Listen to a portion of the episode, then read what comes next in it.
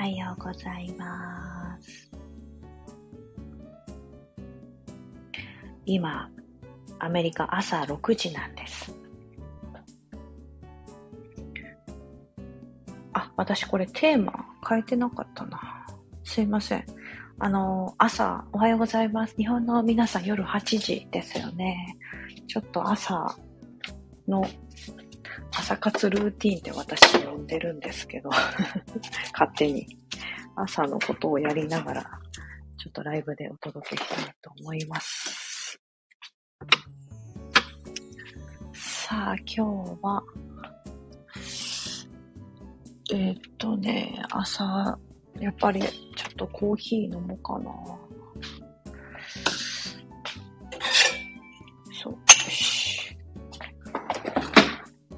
今、朝今日はですね、寝室から出てきたのが、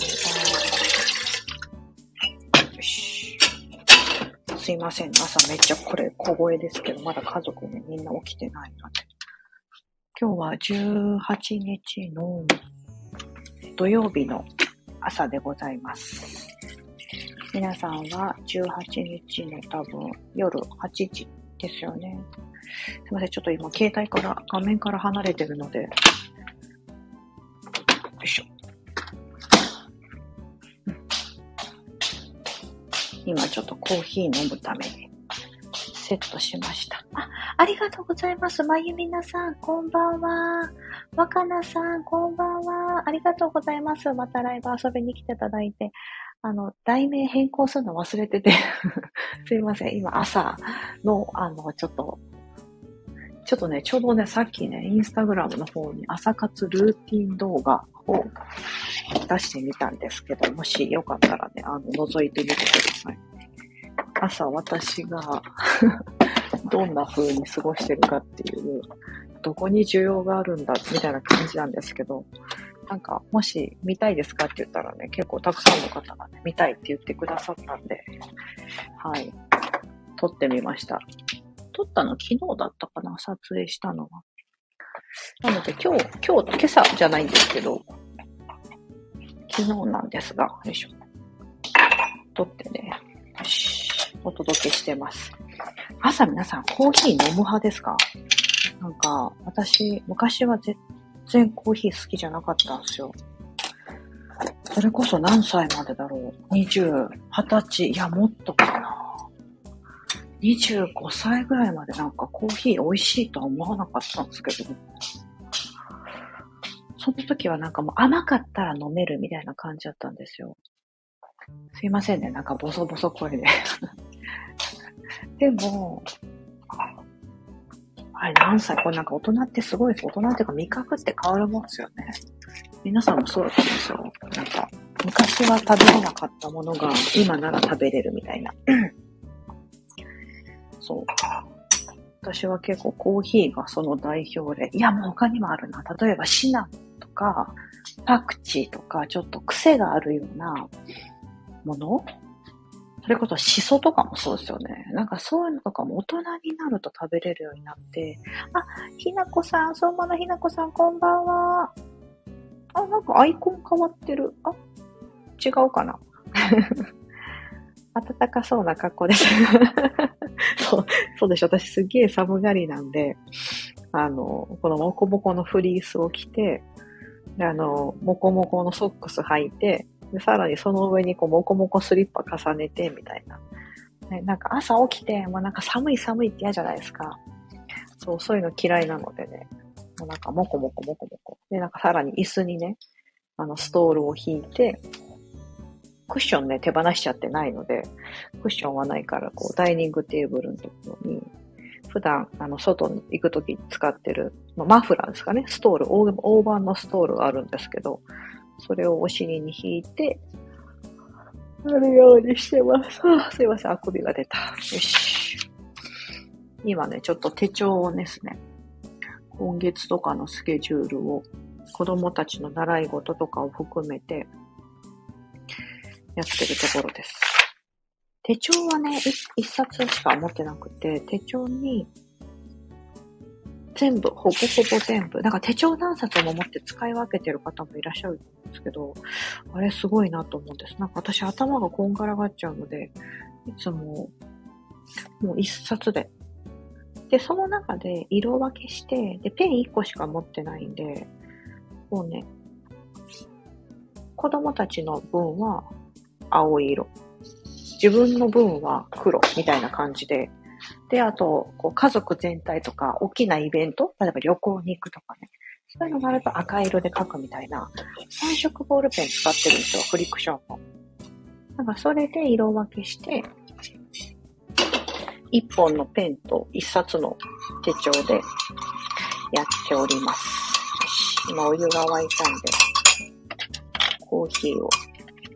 朝からね、ブインブインってやっちゃうと、うちハンドミキサー、違う違う、うち、あれを持ってるんですよ。グラインダーを持ってるんですけど、ラッセルホブスの。なんですけども、それでやっちゃうとうるさいので、やっぱ朝ブインって音がね。うち我が家は一軒家ではなく、ワンフロアのアパートですので、よいしょ。こっちはね、マンションってやっぱ言わないので、アパート、アパートメント。コンドミニアムとかアパートメントって言うんですけど、それなので、よいしょ。結構ね、音が響いちゃうんですよね。あ、相馬のひなこさん。日本も今日はやたらと風があって寒くなりました。そうですよね。この間まですごい20何度とかあったのに、急に日本寒くなったんですよね。今から珍しく子供が夜の用事で外出中なのでお迎え行ってきます。あ、行ってらっしゃい。耳だけで失礼します。ありがとうございます。そんなご丁寧に行ってらっしゃい。夜ね、ちょっと夜8時、もう今8時過ぎてますよね。どうぞどうぞ行ってください。なんか、あの、どうぞお気になさらず、アーカイブとかも残しておきますので、今日遊びに、今いた遊びに来ていただいてる皆さんありがとうございます。あの、ちょっと短い間ですが、私今コーヒー飲みながら手帳タイムしてますので、皆さんも何かやりながらですね、ゆるゆると。なんか昔、昔というか最初の方私こういうライブってなんか誰も遊びに来ていただけないんじゃないかと思って、なんか寂しいなと思って、普段一人でね 普段一人で収録してるくせに何言ってんだって話なんですけど、なんかそれがあって、ライブってすごいなんか抵抗があってやってなかったんですけど、なんか最近こうやって皆さんとお話できるんだと思うと、すごく楽しくて、いろいろとこう、ライブにしてししてお話しさせていただきありがとうございます。今ね、11月、そして12月、なんかもう12月のも予定が埋まってきたんですが。早いぞ。やばいやば、もう2023年終わってしまう。え、あと何日だろう？今日18日じゃないですか。ここで1ヶ月30でしょ？なんかね、この間、昨日か、昨日ね、お兄ちゃんが、うちの息子がですね、サンタさん来るまであと、えー、あ、もうあと1ヶ月くらいじゃんとか言ってたんですけど、なんか自分で数えて、わ、あと34日も、なんか、なんか30何日があるとか言って、違う。って言って、なんか一人で凹んでたんですよ。なんだ、まだいっぱいあるんじゃないか、みたいな。子供にとってはやっぱね、30日以上って、あ、やっぱ長く感じるんだと思って、親からすればやっぱりそんだけしかないと思うじゃないですか。ね。あ、葵さん、はじめまして、お邪魔しますって、はじめまして。遊びに来ていただきありがとうございます。あ、まゆみなさん、私は夕飯の食器を片付けながらです。ありがとうございます。そうですよね。夜の、あの、片付けですよね。ありがとうございます。あ、広いよ、内葵さん、ありがとうございます。そんな大して広くはないんですけどね。なんか広く見えるように撮ってるって感じですかね。さ、撮影するときにね。そうそうそう。なんかそういう角度があるんですよ。こっちから撮ると広く見えるとか。ごちゃごちゃに見えないとか。ね。そうですよね。今年も残すところ、あと何日だ？やばい、カウントダウンが始まりましたよね。ん？ここで、こうすると21、2、3、4。ここで28でしょ。4の倍数だ。ここで35。35、42。あ、あと43日で終わりますね。今年が、2023年がね。早っ。早いわ。あと43日か。そう今ちょっとお兄ちゃんとお姉ちゃんの習い事をですね、書き出してます。1、2、3。皆さん、お子さん何やってますか？習い事。うちは、お兄ちゃんがサッカー、姉ちゃんがね、ダンスやってるんですよ。ダンス習ってて。そうですよね、葵さん。あっという間ですよね。いや、ちょっとほんと早い。でもなんかちょっと新しい年ってワクワクしませんか？なんか、よし、2024年こそは、みたいな。このこそはって言ってる時点で もうダイエットは明日から状態ですけどそう。でもね、もうなんか、そういう感じですよ。1、2、1、2、3、4。そう、今ね、ちょっと、ダンス、お姉ちゃんダンス、ダンスチケット制だから、ここまででいけるね。なんかチケット制でなんか何日まで使い切らないといけないとかね。なんかそういうのあるじゃないですか。回数券的な。あれがあって、うんうんうんうん。よし。はい。はいはいはいはい。こうね、今やることを整理してるところです。皆さんもなんかやりながらね、食器片付けながらとか。うーん。え、早いな、2023年。でもね、ちょっとね、私なんか新しいことをしたいなと思って、うん、いろいろ考えてるんですよ。またあの、スタイフの方で皆さんにお伝えしようと思うんですけど、なんかねまた100日チャレンジとはまた違うんですけど、なんかね、もっとね、皆さんにね、喜んでもらえることないかなと思って、なんか100日チャレンジとか、なんか そう私の、まあ、朝活もそうなんですけど、100日チャレンジも朝活も、私が私のためにやって、そのコンテンツを楽しんでもらうみたいな感じなんですけど、うん、なんかもうちょっとご提供できることがあるんじゃないかななんて思ってて。お、葵さんちは、お姉ちゃんはバレエ？バレエいいですね。弟は水泳と体操。うんうん。あ、3人いらっしゃるんだ。末っ子はまだ何もしてません。習い事大変ですよね。楽しそうだけど。いや、そうなんですよ。なんかこう、日本に、でどうなんだ？でもね、末っ子ちゃんとか、そのち、もしもし、まだちっちゃかったら、ね、水泳とかになるとプールでじゃないですか。だからそこまで連れて行かないといけないとか、ね、バスで迎えに来てくれるけど、バス停まで行かないといけないとか、なんかいろいろあるじゃないですか。ね。学校はね、日本だとみんな歩いて行って、なんか登校班とかで帰ってくるのかな？うん。そう、アメリカもね、もう完全に送り迎えが必要なので、うちは12歳のお姉ちゃんでさえ、習い事はね、ちょっと連れて行かないといけないので、学校はね、バスがね、ちょうど前から出てるけど、うん、途中までは一緒に行ってって感じで、そういう風にやってるんですけど、このね、送り迎えがね、ね大変ですよね、送り迎え系が、本当に。そう。今日私は今、18日の朝が始まったところなんですけど、今日の夜、もう、まあ、もう、もう間もなくなんですけど、今日の23時59分、夜のね、日本時間で言うと。で、明日 RE のリアルイベントがあるんですよ。前にね、あの告知をさせてもらってたんですけど、私だけ、私だけ行けないんですけど、でもそれで今スタイフのメンバー、スタイフでもこう発信してる、あの、同じ RE のメンバーで、なぎささんだったりとか、みんな整理収納アドバイザーなんで、なぎささん、えいりさん、で、アンディさん、そしてともみさん、と、あと、のぞみさん、きーこんさん、あきこさん。で、私入れて8人なんですけど、私が行けないので、あの、今7人のメンバーが、東京の秋葉原の方にあるですね、アートワークスタジオさんで、明日、多分今日今から寝て、明日の朝になったら、みんながイベントをやるんです。私はですね、あの、少ないものでも心豊かに暮らすっていうですね、冊子をね、皆さんにお配りできるように準備して、あの、もう送ってますので。はい。ああ、そうなんです、葵さん。RE の方なんですが、すいません。私、一応、一番新しいメンバーなんですけど、あの、RE の8人のアドバイザーのうちの1人なんです。ね、多分、RE のアドバイザーの方だと、多分、財布で有名なのはともみさんですね。ともみさんと、あと、なぎささんが、すごいチャンネルでずっと発信されてるので、ご存知の方もたくさんいると思うんですけど、私もあの、ひよっこながらそこにメンバーとして わー、ありがとうございます、葵さん。そうなんです。そこにね、一応私もひっそりとおりまして、はい。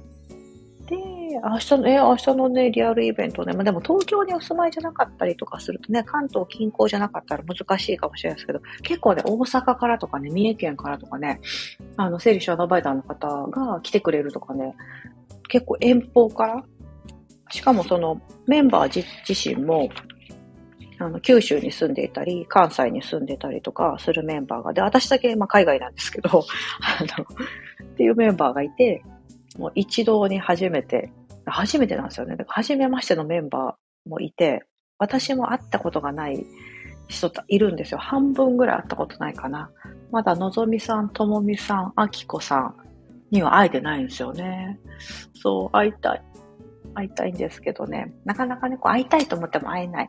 でもね、なんかそれってあれなんだなと思うんですよ。本当に本気になれば全然会えるんですよね。だって事実、物質上絶対できるから。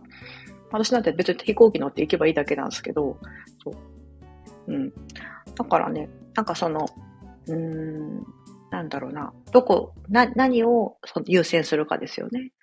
そう。でもね、あの、このリアルイベント、RA のリアルイベントに関しては、今回ボリューム1ってことで、今度、ボリューム2を関西とかでやりたいな、みたいな。うん。ああ、いやいや、葵さんありがとうございます。すいません。勉強不足でね、とんでもない、とんでもない。ありがとうございます。なんか RE をご存知だったっていうことがもうめちゃめちゃ嬉しいです。そうですよね。行きたいんですが、関西なんですね。関西なので、あの気軽に行けずって。いやいやいやいや、もう私もそうですよ。ほんとそうなんですね。いくら日本といえどもめちゃめちゃ広いので。ね。なんか次ね、関西でね、やりたいと言ってるんです。エイリさんがもう次は関西でやるでって言ってるんで私とエイリさんはあの関西の出身なんで。そうそうそう。若菜さん、ありがとうございます。夫が帰宅してバタバタしだしたら失礼します。ああ、いや、ありがとうございます。最後まで聞きたかったなんておっしゃっていただいて、すみません。ありがとうございます。嬉しいです。葵さん、ありがとうございます。そう、そうなんです。次はね、関西でやれたらなと思うんで、葵さんもその時機会があれば、ね、ご都合が合えば、ね、行きたいな。次、そう、だから夏ぐらいに、まあ、まだ全然未定です。未定なので、わかんないんですけど、RA の RA フェスティバルリアルイベントの2回目を関西で、みたいな感じでみんなで盛り上がってます。はい。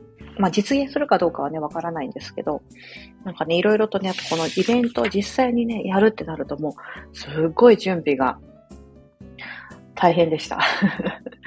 もうなんかみんな遠隔で、いろいろこの、まあ、会場の手配もそうですし、何度も打ち合わせを重ねて、まあ、どういう内容にするかだったりとか、担当決めと告知ととか、うん、で、来てくれる方へのそのチケットだったりとかも、もういろんなことが、そう、すごく勉強になりましたし、そう、エイリさんを筆頭に、ものすごいこう、みんな、みんみんながその役割分担でパパパパーみたいな感じで進んでいって、でもなんか初めなんかちょっと面白いねって言ってて、もうみんな手探りでやるんで、なんか学生の時の文化祭みたいな感じで始まって やりたいねから、もう全部自分たちでやらなきゃいけないので、うん、なんか高校の時とかそうじゃなかったですか、大学の時とか。なんかね、イベントやりたいとなんか先生がほとんど関与してくれなくて、なんかその日にやるって決めたら、あややればぐらいな感じで ね。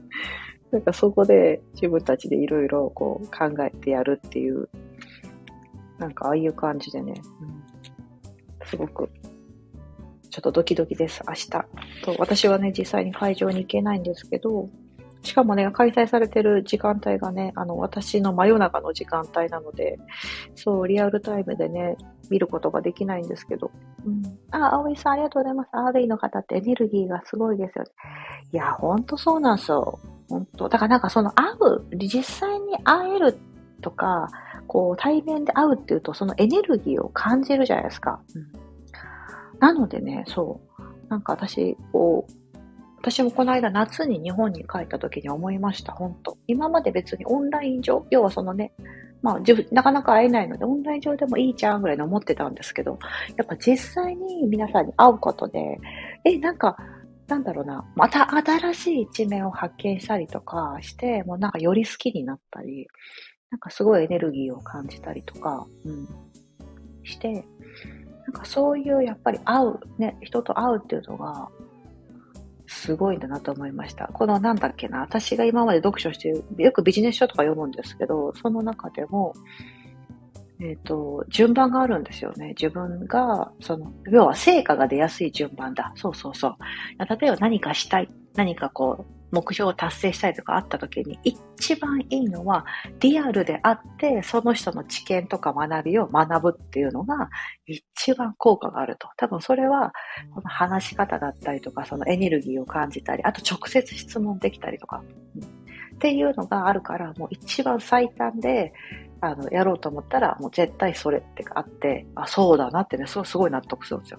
で、次が、やっぱりオンライン上で、オンライン、まあ、対面じゃないんだけど、オンライン上でこう話しながらとか、その人とこう話し、なんかこうリアルで、オンラインだけど繋がってるっていう状態がやっぱ次がいいと。で、その次の段階はやっぱり動画視聴とかで、要はそのまあ一方通行ですよね。一方通行だけど動画視聴とかでそこから学ぶとか。で、その下がその読書とか、なんだろうな、相手の顔が見えないとか、うん。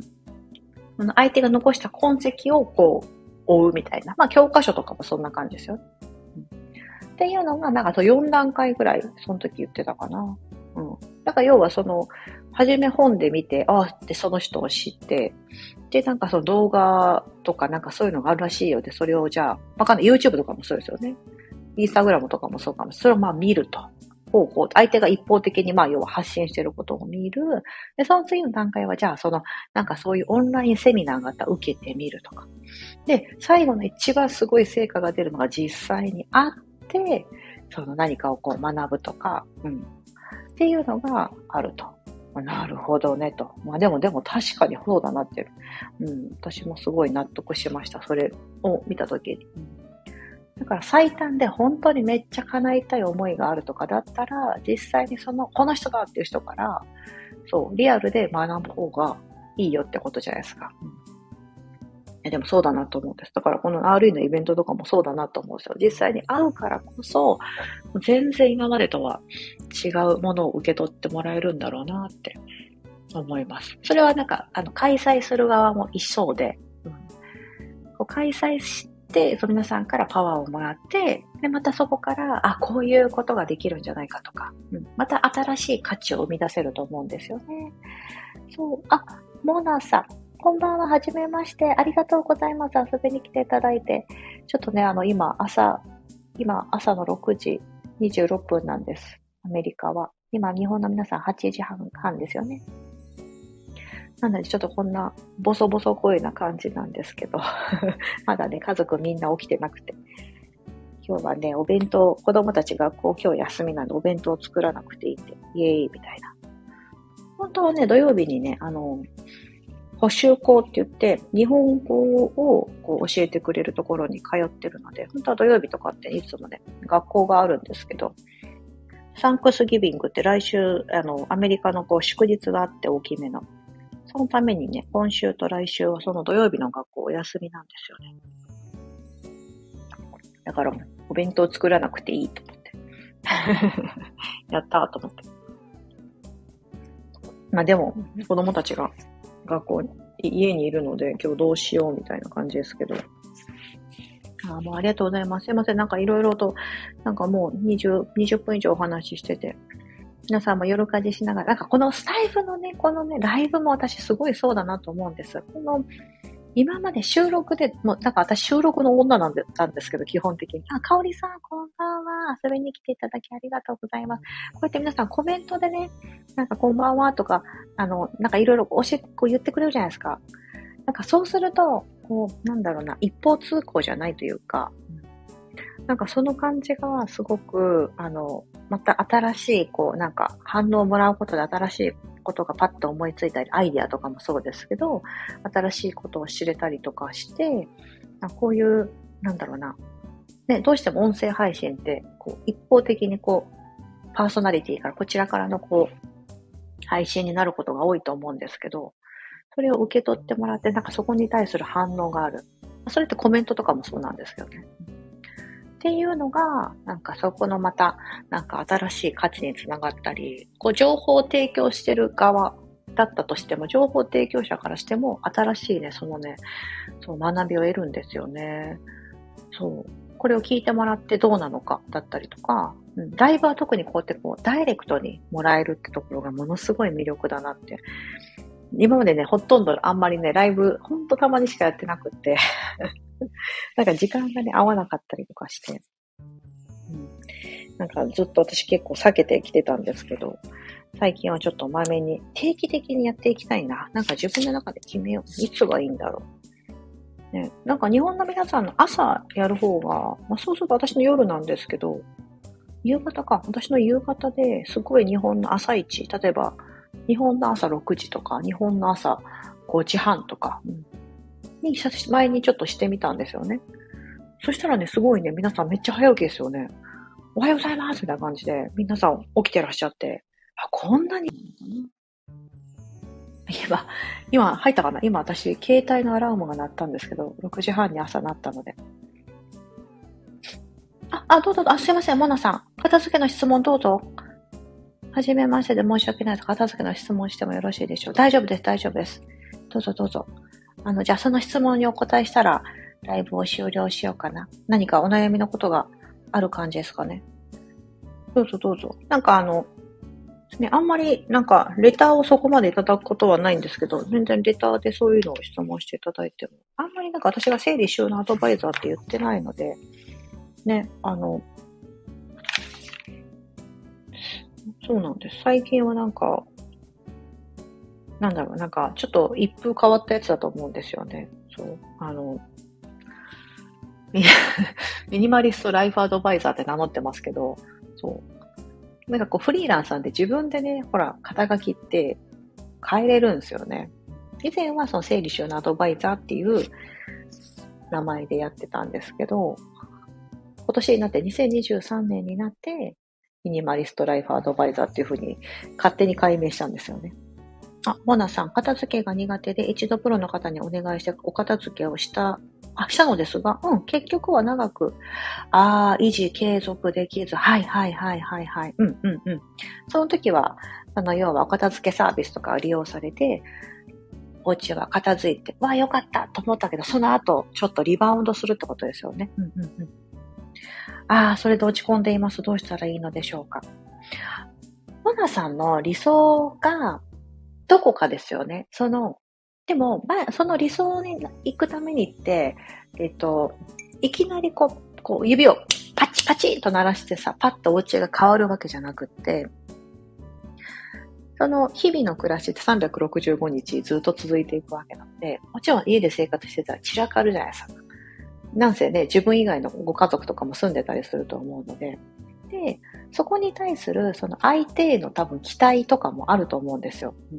プロの人来てまでお金かけてやったんだから、これをきれいに維持していこうよって言っても家族が用語ね、片付けてくれないとか、で、自分自身も忙しかったりとかして、多分その毎日本当は維持したい。初めは多分片付いたと思うんですけど、だんだんそれがですね、こうゆっくりゆっくり戻ってたと思うんですよね。だって疲れてるしとか、今日はいいや、みたいな感じで、うん、なると思うんですけど、多分一箇所ずつなんですよ。本当に一箇所ずつ。例えば、モナさんの中で、どこが、もうここだけ、例えばそのダイニングテーブルの上だけは、ご飯の時以外は基本的に何にも乗ってない状態にしようとか。ダイニングテーブルって多分、まあ、どんなに大きなダイニングテーブルでも 180×100 ぐらいの、まあ、手、手でね、こうバサッと人が寝たらぐらいの大きさだと思うんですよ。畳1畳分って言ったらいいんですか？うん。それぐらいだと思うので、そこだけは絶対に綺麗になってるってことを、まず例えばファーストステップでやるとか。で、例えばキッチンカウンター、キッチンカウンター、あの、何でもいろいろ置いちゃうあるあるだと思うんですけど、そこの上は、なんかとりあえず置きとかをやらないようにとか、あと夜になったら必ず何も置いてない状態にするとか、なんかその、どこが、その、モナさんにとっての理想なのかを決めてもらって、でもそれは今言ったみたいなすっごいちっちゃな箇所なんですよ。家全体ってするとですね、100平米家があったら100平米分になるじゃないですか。あとはその寝室、リビング、トイレとかキッチンとか全部入ってきちゃうんですけど、今言ったみたいなその一個一個のところを、もうそれが片付いて、そこだけが片付いてるのが当たり前の状態っていうのを、それを作っていくんですよね。で、それを増やしていくんですよ。だんだんだんだん。家全体をこうバーッと見るから、ああ、やばい、片付いてないなと思うんですけど、家全体見た時に自分が決めた箇所はその時何もその片付いてる状態、理想の状態になってるんだったら、そこはできてる。っていうのが、それが成功体験になるので、で、あ、よしよし、ここできてる、オッケーオッケー。って言って自分を認めてあげることもできますし、ここができたんだから次もこっちもいけるんじゃないか、とか。で、そうやって少しずつ少しずつこうあの広がっていくと、ちょっと綺麗な場所が増えていくとですね、うん、の、こう、自分が一番やりたいところからやっていけばいいと思うんですよ。キッチンだったらキッチンから始めればいいだろうし、えっ、ー、と、トイレなのか洗面台なのか？うん。で、できるだけ、あの、あんまり相手にそこまでも要求しなくてもできる場所がいいかなと思うんです。例えばですけど、その、子供部屋とかになってくると、子供のものが多いじゃないですか。夫の部屋とかもそうですけど。なんか比較的あんまり物がないところからスタートするのがいいかなと思います。例えば寝室からとかでもいいかもしれないですよね。寝室ってまあ寝るのが目的だから、寝る以外のものは置かないでおこうとか。寝るけど寝るときに必要なこのグッズだけ置いとこうってとこから始めて、で、次、ダイニングテーブルみたいな、食べるときにはほら、必ずいろんなものを乗けて、あの食卓の、まあ、お皿とか置くじゃないですか。から、その効率よくするためにはダイニングテーブルとかも、本当はいつも何も置いてない状態が理想だと思うんですよね。で置いてるからご飯の時にめんどくさいとかあると思うので、なんかそういう風にして、パッと手頃なところから行っていただくのがいいかなと思うんです。なんかそうやってやっていただくと、だんだんだんだんその自分のことも認めれるようになりますし、そんな大それたことをいきなりやらなくてもいいなと私はいつも思ってますし、それを必ずご提案するようにしてます。はい。私自身もそうですしね。なんか家の中、こうね、なんか、整理収納アドバイザーとか家の暮らしが整ってそうな人見ると、えー、なんでそんないつも綺麗なんだろうって思うかもしれないですけど、全然そんなことないんでね。そう。ただ、ただ散らかって言えばなんか片付けれる仕組みができてるとか、うん、結構すぐ、すぐパッと戻せるとか、物の位置が決まってるとか、っていう風にするから、それが全体的にあるので、パッとすぐ片付けれるので、なんとなくいつも、あの、片付いてるように見えるっていうのがあるあるなんですよね。うん、まあ、それがこう仕組みというか、そうなんです。だからね、だからこう、あれですよ、選手のアドバイザーも24時間365日めっちゃ家の中綺麗かった。全然そんなことなく、家の中、一日の中で、例えば朝は片付いてるけど、夜になると大変なことになってるって場合もあると、ありますし、でそれをリセットして、うん、また朝は片付いてる状態にしてるとか、もうそういう、ほら、繰り返しじゃないですか。めんどくさいですよね。片付けとか、もう生きていくためにはしょうがないことなんですけど、そうなんです、そうなんです。なんかそういう風にしていただくと、モナさんいいかなと思って、ちょっとずつちょっとずつです。うん。あ、まゆみなさん、さやかさんが絶対ここだけは綺麗にしておこうと思う場所はどこですか？あ、もうね、決めてます、決めてます。まあ、まあ、まあ、ほとんどなんですけど、あの、子供のもの以外かな。私の中ではですけど、要はその親が管理できるところ。ああ、でも親って言ってもうち夫がね、夫がいたわ。あの、私が管理できるところは、あの、と思ってます。例えばですけど、ダイニングテーブルとか、キッチンとか、私がね、基本的に料理するキッチン、ダイニングテーブルとか、まあ、洗面とかもそうですけども、なんか私自身がマネージメントできるところというのは、あの、私が自分で自分をの心地よさを追求するためだけにやってるって感じなんですよね。だからね、あの、そうだ、モナさんもそうです。あの、相手にね、期待しない方がいいんですよ。あの、どれだけ、例えば私、整理収納アドバイザーなので、もうすごいいろんな仕組み作ってるんですよ。で、で、あの、物減らすから、あの、いや、もうそんな、で、あの、例えばその、私だったら夫がいるんですよね。あの、大人じゃないですか。ですけど、どんだけ仕組み、本当彼が使いやすいように、もう彼のスペースはものすごい取って、で、すごい仕組み化してて、これ以上使いやすさないだろうと思ってても、それでも全然その場所に片付けてくれないんですよ。帰ってきたら玄関に、もう服とかバッグとか靴とかそのまんま置きっぱなし、床にです、床に。